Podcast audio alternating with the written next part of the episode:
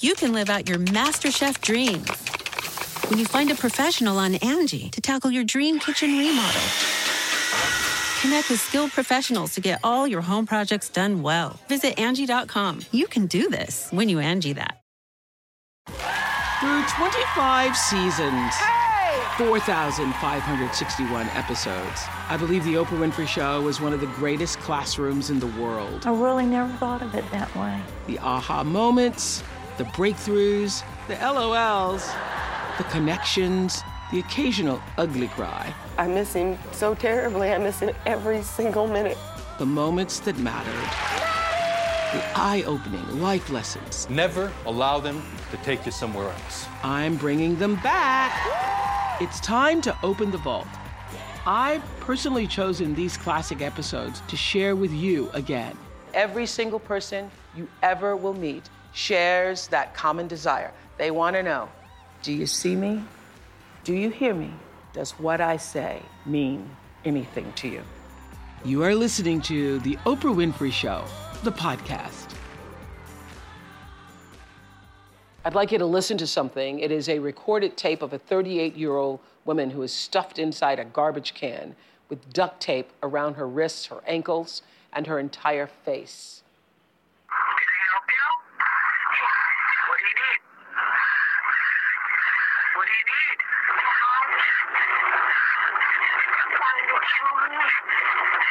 Your husband's trying to kill you? Where are you? Where are you?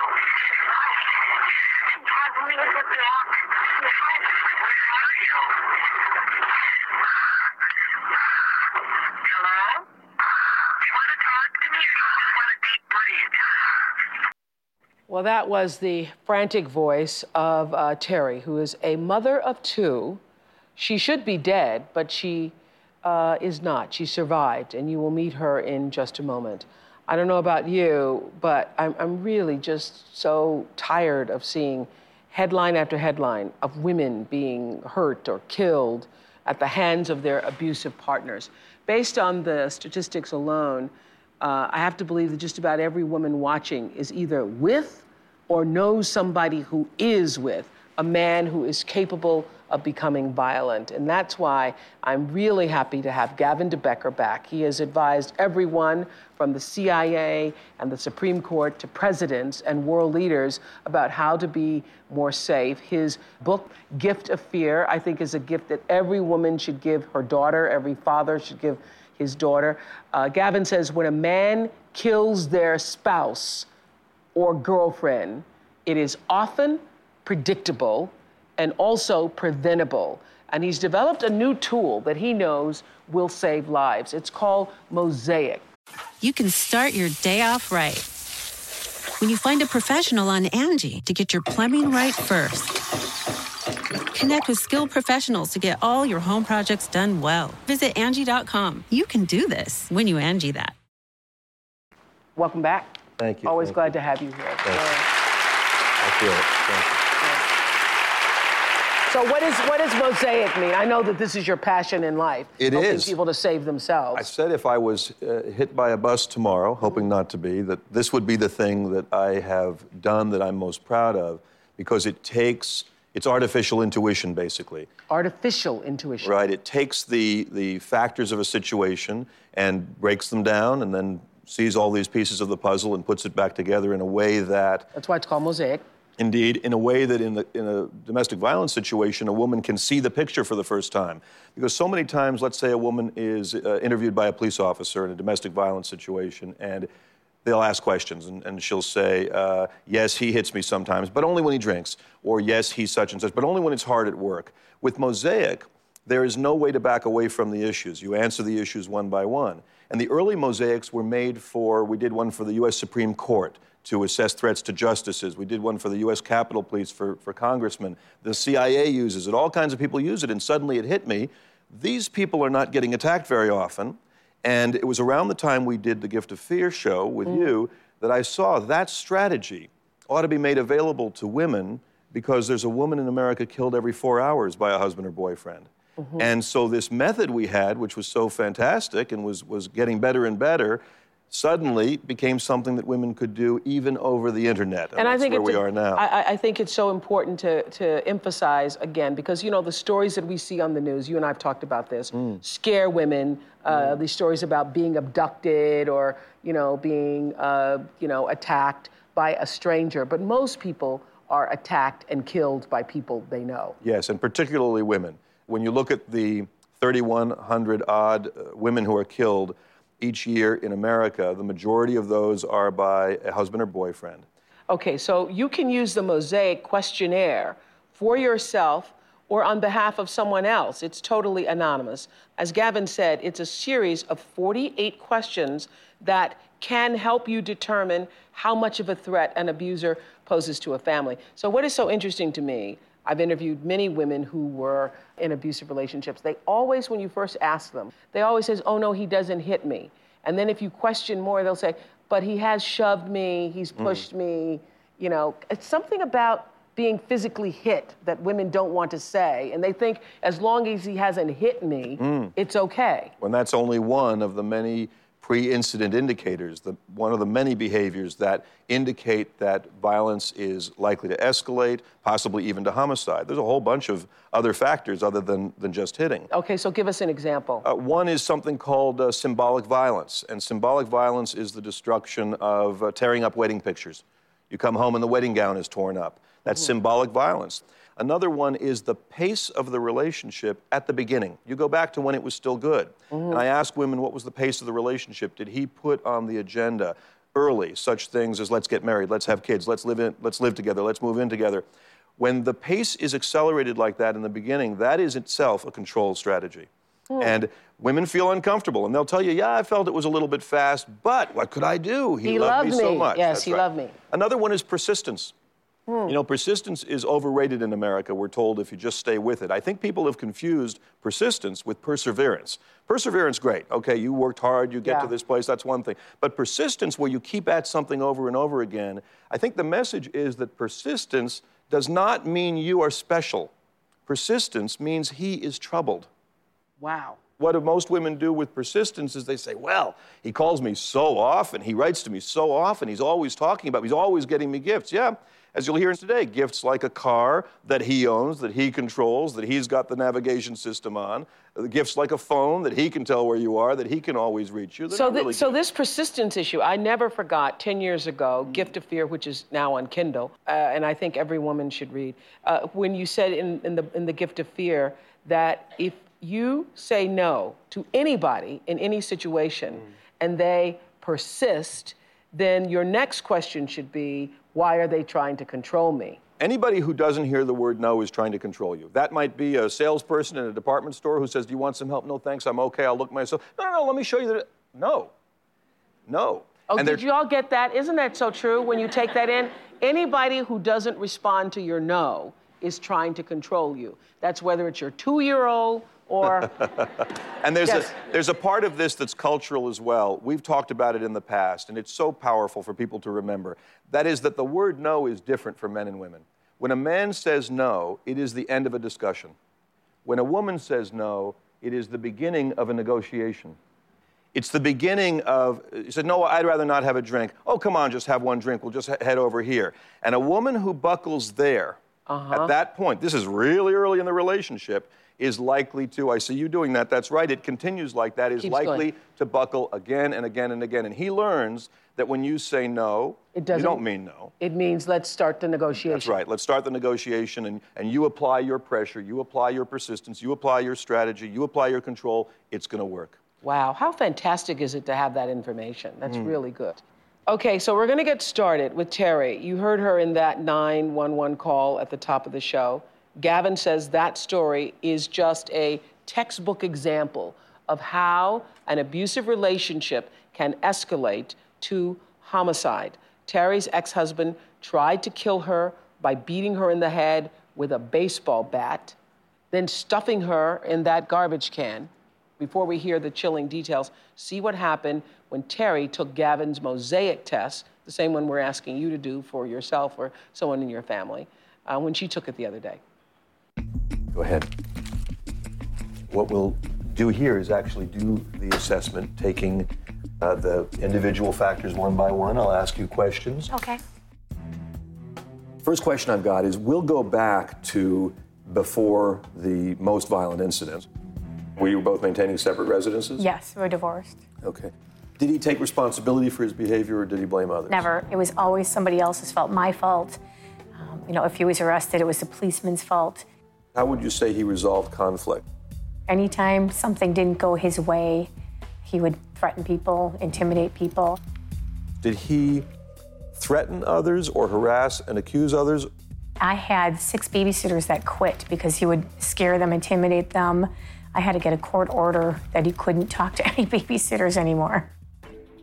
Next one here is how did he respond or react to the ending of the relationship? Extremely against it, extremely, um, eh, quote unquote, I do not believe in divorce. What things had you done to get him to stop his abusive or inappropriate pursuit? Divorce and the restraining order.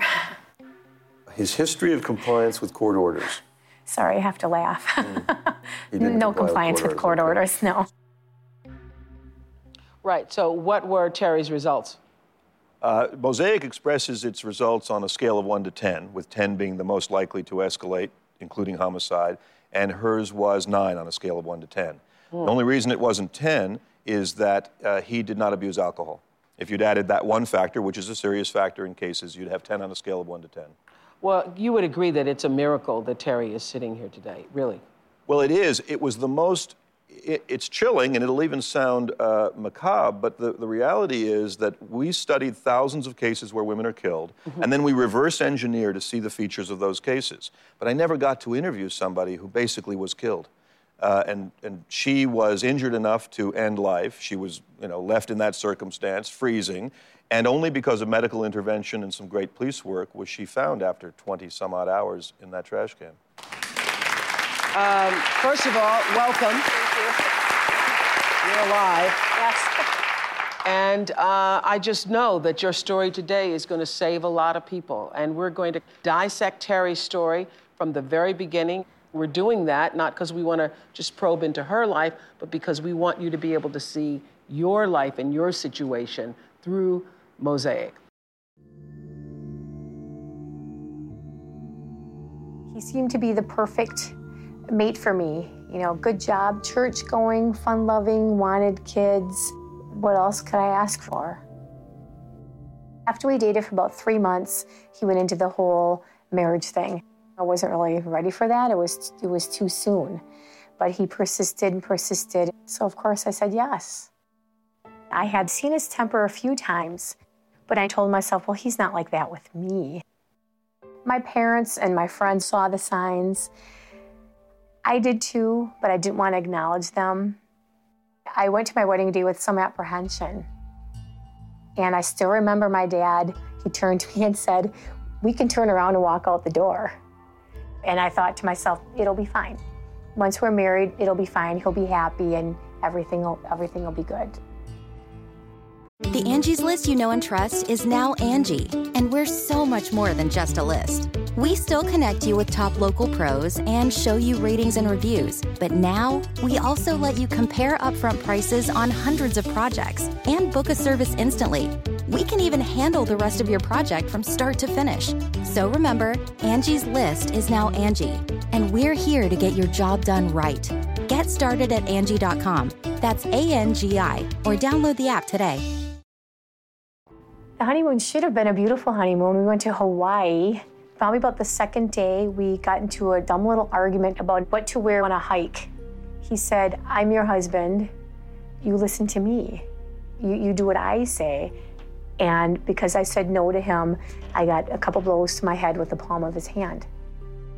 I thought to myself, maybe that was just a really weird fluke. Maybe that's all the stress that was built up from getting married and from the wedding. I felt there's got to be something that I can do to make things better. Nothing that I say here today is meant to be in judgment of you, but just really because I know the reason why you're here because you want to help people. So I would say for everybody here right now who has a wedding scheduled and you're feeling what you were feeling, can you describe what you were feeling? Yes, before the wedding, I thought, you know, I, I don't know if I want to do this. I've seen his temper. My parents told me they didn't like him. He wasn't very respectful to my parents or to his own parents. And I saw this. But being the type of person I am, well, you know, I'll marry him and I'll fix it. I'll make him happy. He'll be a better person when he's married to me. Um, I fooled myself. You fooled yourself. Okay, Gavin, I want you to walk us through all the red flags. One thing is, you said being the type of person I am, it's being the type of person I was. Right. Because I know you're not that person now. No, I'm not. You spent a lot of time together and you've got the courage to do all that you're doing and teaching other people, et cetera. Warning signs there. Uh, one is the intuitive feeling that things are not right. So intuition always pays off, and you had quite a bit of it. You had the feeling that things aren't right. By one means or another, you'd expressed things to your family, and it's not typical for a father to say at a, wedding date, hey, we can get out the back door here if you want to. And, and that, that is a hard time to make a decision to turn around, no doubt about it. Weddings carry all their own pressure. The obvious one, But okay, can I stop you right there? Because someone said, uh, I heard somebody say once that they had cold feet, and then I heard somebody else say, I didn't have cold feet. My, my feet were in two buckets of cement. so, what, how, what's the difference between, oh, this is just cold feet? Because everybody says, oh my God, you know, everybody feels that way. Am I doing the right thing? How do you know the difference between that feeling it's and the, it's the why. It's all in the why. If you say, I don't know if I'm ready, I don't know if I want to be in a marriage, I don't know if I, that's a different animal from, uh, I have fear. I have fear of this person. Because I tell you, there is no circumstance in which a marriage, which is about a union, there's no role for fear in that. There's no place Mm-hmm. Wow. for it. And so fear is the real indicator there. The other, the other thing is that uh, he, what I talked about earlier, he accelerated the pace so profoundly. She gets to a place, you see on that tape, where she says, Well, he was so persistent and he wanted it so much, and so I had to do it. Uh-huh. Message today is, you don't have to do it. So when you took that mosaic test that we're asking all of you to go to Oprah.com and take, um, particularly if you're involved in a situation where it could escalate to violence or you know someone who could, when you took the test, what question stood out for you? One huge one that stood out was the question Does he take responsibility for his actions? Huge. And not even just with me, with his job, with anything that went wrong in his life. It was his boss's fault, it's the neighbor's fault, it's the other guy's fault, it's always someone else's fault. Mm-hmm. Blames Not- others. Blames others. Blames others. Blames others. And so when did you, th- this is the thing I never get, uh, is the moment you are hit, and being hit is such a humiliating thing. It's not just, you know, the physicality of it. It's just so humiliating and degrading. And Right. anybody who's been hit is humiliated and degraded. What did you tell yourself to overcome that? The very first time, the, the first thought that came into my mind was, I'm leaving. We're in Hawaii, we're on our honeymoon, I'm leaving. But he had flight tickets, he had, you know, the credit card, he had everything. I felt sort of stuck. Um, then I started thinking, I'll call my parents and have them come pick me up. But then I started thinking logically, well, my parents don't want to come down to Hawaii and get me in on all this. And I just thought to myself, you know what? I will maybe I'll listen to him next time and do what he wants to do to make him happy, and that won't happen. Okay, so not uh, not all your, you know, bing, bing, bing, danger zone signs went off. I mean, when somebody hit you, you didn't think, "Good God!" Right. First, it's a shock. in He never hit you before. No. He never and hit you? actually, the first thing I did was pick up the phone to call the police, but I thought, "Am- I'm in Hawaii. Is there a 911? I don't even know. Mm-hmm. Um, and that, that, that was the first instinct. Go. you can see that all your first ideas were the ones. So it comes up into your mind, which is a total gift, these ideas, these plans, and then we start to debate and prosecute our own ideas and go through this process that lets us stay in situations we don't want to be in. Okay, so Terry was divorced. Is it true that most spousal murders happen after the woman leaves? Overwhelmingly, Yes. about 77% of the time. Because that's why you need a plan. That's why you need help, because separation, uh, estrangement, that's the time that the homicides happen. All right. So when you divorced, did it escalate? Oh, yeah. Ye- From the time I left to the time this happened, it just continued to escalate. We had police intervention many times. We shared custody of our two daughters. So there was always that back and forth. We always had to see one another. He, on numerous occasions, hit me, you know, the name calling, the hitting. And uh, it just continued to get worse and worse. The thumbing the nose at the court orders, anything he could possibly do to stay in control and to say, I'm in charge. Well, you know, I, I think, Gavin, I think it would be uh, important for you to address because when you're having to communicate in a situation like this where, you know, it's escalating, but you're but you have to communicate because of the children. What do you do? Well, it's the toughest question, and it's not something, you know, it doesn't lend itself to a magazine article or a television show to say, here are the prescriptions for what to do. It's like you have cancer, and we can't say, here are the 10 things to do. There's going to be a road to go down. The biggest message that I can share is you cannot do it entirely alone. And the good news is you don't have to. There are resources like uh, the National Domestic Violence Hotline, which is uh, thehotline.org, www.thehotline.org.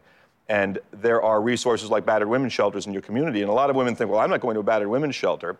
That's the last thing I want to do. Well, sometimes it is the last thing a person wants to do. It's a little like an emergency room. I don't want to go, but I'm having a heart attack. Take me there right now. I want to go. Mm-hmm. Battered women's shelter, if you believe that you're really in a situation where violence is going to continue, uh, battered women's shelter is the best help you can get because they know about the escape plan. They know what to do with the kids. They know what to do with the pets. They know what to do with the bank account. One other fast thing I want to note is that you know we hear a lot of times that I was hit, and people say, "Is that a clue?" Being hit is not a clue. It is the end of the mystery. Being hit is conclusive. It's over. The assessment is done. Being hit doesn't work in relationships, it, and it usually doesn't get better. Very few relationships, very few. And, and some people in this room may be included, where you remember there, he hit me one time at the beginning of the relationship and he never did again. That's a rare circumstance. It happens, but it's a rare circumstance. But most of all, I want to say you cannot do it alone. You can't get out of a violent relationship on your own, and you don't have to. Gavin says abusers are typically very controlling. Terry says her ex certainly was. And uh, so many times women mistake that controlling jealousy thing for, well, he just loves me, right? Well, control, complete control, uh, is a lot of attention. It takes a lot of attention. And we're brought up to think attention equals love. Control doesn't equal love. Gavin de Becker has used his 30 plus years in the security business to come up with a way to help women predict if they may be in a life threatening situation with an abuser. It's called Mosaic. It is a 48 question assessment that you can take or you can take on behalf of someone that you may be worried about. It's all anonymous and it's all free. The link is on Oprah.com. Let's continue on with uh, Terry's story. Terry and her ex husband David shared custody of their two daughters. And one Saturday, when she went to pick them up, David said, The girls are playing inside. They're playing hide and seek, Yes. and uh, invited you inside. And Terry says she had a funny feeling about that. And I always say that that funny feeling is just like, it really is. It's like a little whisper, just is like, hmm, that's odd, or that's strange, or I don't know. Everybody has had that funny feeling. But here's what can happen when you ignore it. My gut was saying, why is he letting me come in his house? Right away, I knew this is kind of weird. He hasn't allowed me in his house since the day I left. But I was cold. My car was running out of gas. And I think most of all, my kids were hiding. They wanted me to come find them, and I didn't, I didn't want to disappoint them. So I kind of overlooked, talked myself out of that, that feeling. I walked into the foyer and I remember saying, gee, I wonder where they are. And bam, a blow to the back of the head. He continued to hit me with the baseball bat numerous times. Then he said, You always said I abused you. Now you can see what abuse really is. When he was trying to strangle me, he was saying, Just go to sleep. Just go to sleep. Just stop breathing. Just stop breathing now. He was mad again that he was ordering me to stop breathing, and I wasn't. He duct taped my wrists together and my ankles. He then had this big garbage can. I could feel he was, you know, putting me in it head first. I'm thinking, if I go in head first, I'm gone. I'm bleeding everywhere.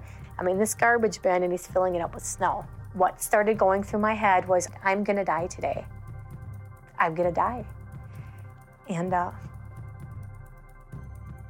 What happened next? he put me on the, the back of his truck and actually he went back in the house and i knew it had to be to get the kids because i knew they probably had to be in the house somewhere Yeah. knowing that they were four and six it would take a few minutes. Remembering that I had my cell phone in my pocket, uh, even though So my what's whole duct taped? Your mouth is duct taped? wrists, uh, ankles, and entire face. Um, remembered I had my cell phone in my pocket, and even though I couldn't see, felt the buttons. I tell everyone, close your eyes and see if you can dial. Not really, but you know, see if you could dial the numbers of 911 on your phone. Practice that. I dialed 911, and it took just a few minutes, and I heard sirens. But by that time, he came back to the truck, started it up. We were on our way. The police didn't know that we were on the road, so I heard the sirens pass me right up. Oh. So where are you? You're still in the back of the truck? You're on the back of the truck? I'm in a the garbage can. on the back Yes. of the truck? Yes. Yes, he goes up to Milwaukee. He dumps my car off. I didn't know this at the time.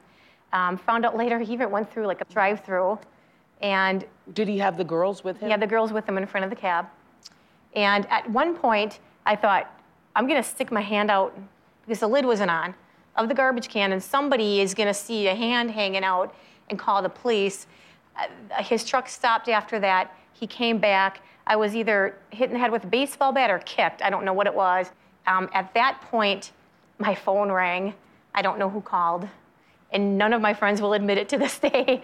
But my phone rang, he heard it, so he took my phone from me at that point. Um, he got back in the cab, drove around. I, I was blacking in and out. I had no idea how long it was. He eventually stopped, which I didn't know at the time where we were, but stopped at a storage locker in Illinois, went across state lines. And I remember feeling being lifted up from the garbage can, dragged into the storage locker. All I remember was hearing boxes and all these things being slid against the floor. Had no idea where I was. Um, certainly didn't want to see anything. I wanted him to think that I was dead already, or he'd probably shoot me. Played dead, what my intuition told me to do. Um, and he was successful in taking boxes, two by fours, crates, anything he could do, pile it all around, all on top of the garbage can that I was in. So there was no way I was getting out of there. Uh, I heard the door closed. so I figured he left. You were inside a storage locker. Inside the garbage can, inside the storage locker, unheated, January, and snow. inside the garbage. And snow. Okay, so she was trapped there for more than 20 hours. Her body temperature dropped to 84 degrees. So doctors estimate she only had an hour to live. An hour to live. Wow. Detective Chris Schmeling was one of those police officers who found Terry. How did you find her? There was an Amber Alert that was put out For her. for her. It's important to understand is that rescue call that Terry described at her house, that first 911 call, was a call for a woman who had difficulty breathing. Um, our squads were dispatched there, and that was the sirens you heard. We didn't know at that time that she was in the back of a car. We didn't know at the time of a vehicle description. We didn't know that till much later. Wow. Okay, so connect the dots for us. So, so now uh, our deputies get there, and uh, they make forced entry into the home, um, and they start making some observations. They see there's signs of a struggle. They could see some blood. Clearly, something bad, happened there. Interview of neighbors. One of the neighbors reported seeing Terry's vehicle being towed on the back of the truck. So now the suspicions are obviously uh, being rose. Uh, the Amber Alert is put out, and uh, essentially he's picked up at his place of employment right after he dropped right, right after he dropped Terry off. Right after he put her in the storage locker. Exactly. Okay, so Terry lost all 10 toes to uh, frostbite after she had been, been rescued. So once he was picked up, what happened? Uh, he's picked up, and uh, he's a real matter of fact. He's a very articulate person. Uh, doesn't understand what's going on. Um, they explained to him there's an Amber Alert. Where's your wife? Where's your kids? Well, I just dropped my children off at uh, to a girlfriend's house, and he hasn't seen Terry since I think it was the Wednesday prior. Real matter of fact. Real matter of fact. So they take him into custody, and they bring him to the Wheeling Police Department, uh, where I went and interviewed him with uh, a partner of mine. If most wives, though, Gavin, are murdered after they leave, how do women stay safe if they uh, still have to see their exes for the children? It's the toughest question. It's the toughest one, and why it takes so much courage to get out of a relationship that's violent because you are concerned about your safety, the kids' safety, and then all the other issues like support and what have you. The, the best answer that I have is you cannot do it alone. And you have no reason to do it alone, which gets back to www.thehotline.org and uh, the domestic, National Domestic Violence Hotline and your local battered women's shelter, because there is no other way to develop all that you'd have to do. It's like going into the witness protection program. There are so many parts to a, an escape plan. Yeah. And so the most important thing to say to women, if you're in this situation and where you know that your life could be in, is is endangered, is you have to have a plan. And mm. when you call the the domestic hotline, they help you develop a plan. They do. Or a local shelter, they help you develop a plan. It is the most important thing. And also to realize that if a relationship is violent and difficult to stay in, it is also going to be violent and difficult to get out. And that leverage is often used by men to keep women in. The obvious one being, as she was told, and, and most are, I'll kill you if you leave. And so that sticks. And at that point, it takes all the more resolve to get help. But it's this remembering that you can't do it alone and you don't have to do it alone that's important. And and the the uh, the option though is is that most women don't recognize I'll kill you if I leave, or you're going to die a little every day when you right. stay. You're dying a little every day. There's a woman I interviewed, and she told me her whole story, and she said, I think I might be killed. And I said, Well, you've got a teenage daughter. What would you tell your teenage daughter in the same circumstance? And she'd say, uh, You have to get out of the relationship. And I said, Well, what's the difference between you and your teenage daughter? She cou- couldn't answer. And I said to her, The difference is that your teenage daughter has you, and you don't have you. She'd lost herself so much.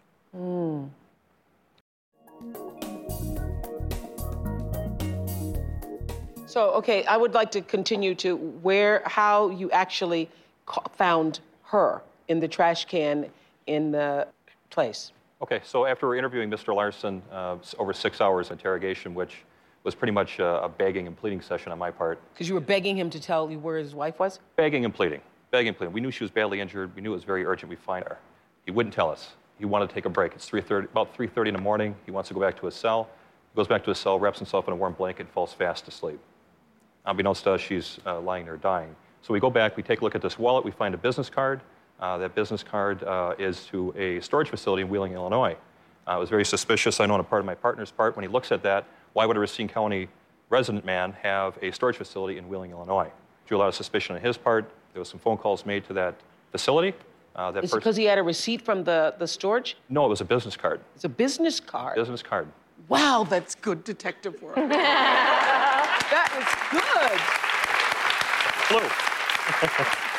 And so, as a result of, and so you looked at the business card, and then what? So now time is passing.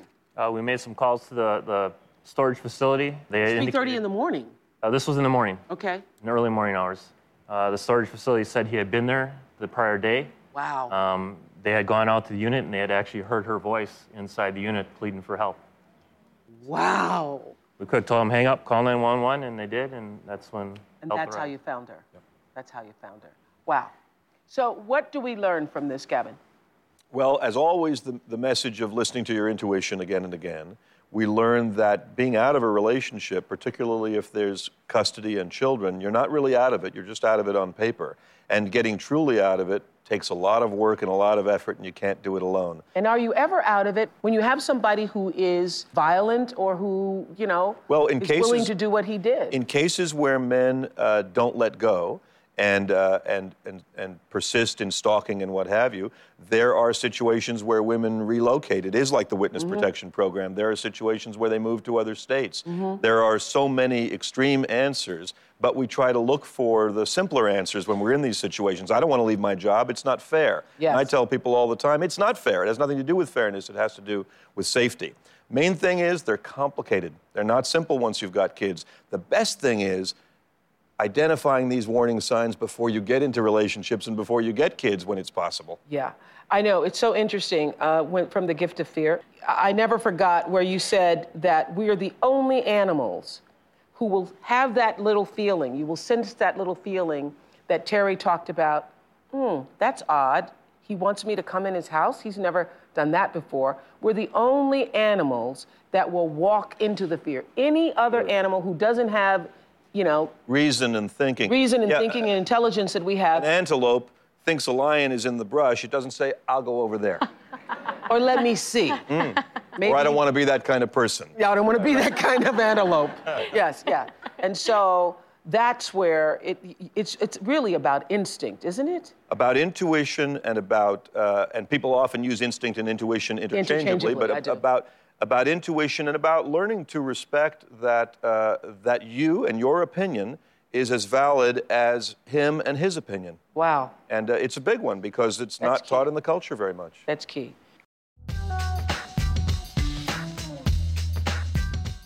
And so, what could Terry have done? I know everybody, you know, once you're in this situation, it's like, what, what, what could you have done to have prevented this from happening? I think the biggest thing, and, and you're saying once you're in the situation, because of course there's what you could do Yeah, on the wedding day. before, and, yes. and by the way, at those times, the men are usually less invested emotionally. It's much easier to end a relationship early than it is to end it later on because of that emotional investment. Yeah, By it's the time, easier to end it when you hit the first time than Oh, it is yes. when you've been beaten for four in, or in fact, years. uh, I, I often say that the first time a woman is beaten, she is a victim. And the second time, she is a volunteer.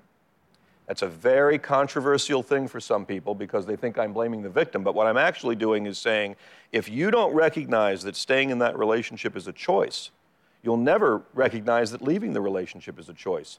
First time a victim, second time a volunteer. wow.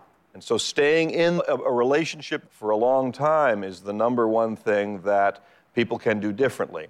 Mm-hmm. But a lot of people believe, you know, the history of marriage has to do with property, right? The woman becomes the man's property. Yeah. I had a case recently that I looked at involving a man who, a 24 year old who had sex with a 17 year old girl. She was just about to turn 18. He's going to do 28 years in prison for that. If she was 18, no crime. Do you know why? No crime because when you're 18, you don't belong to your father anymore. Mm. You're your own property. Mm. It's all about property. I'm not saying marriage is bad. It's great. I'm married. I like it. It's fine. But I don't own my wife. Mm-hmm. I don't own my kids. And the culture says that it's about property. So she doesn't have the freedom once she's married. She's led to believe. And that's the first thing he said I'm your husband now. Mm. You do what I say. And obviously, there's a part of you, consciously or subconsciously, that believed that. Right. That's why you stayed. His other quote was, You're bought and paid for. Wow. Terry's ex husband is serving a life sentence now for kidnapping and attempted murder.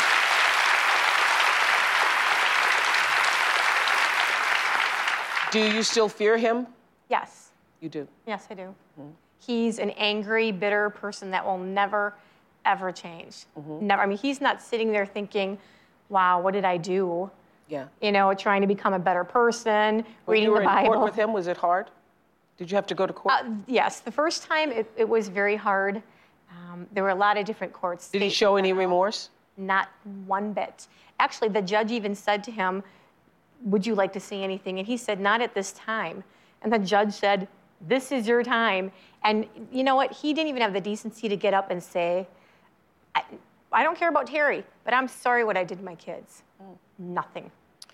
Thank you, Terry. Your story is going to save some people today. Thank you Thank you. much. Thank you. We're glad you're alive to Thank tell you. it. Glad you're alive to tell it.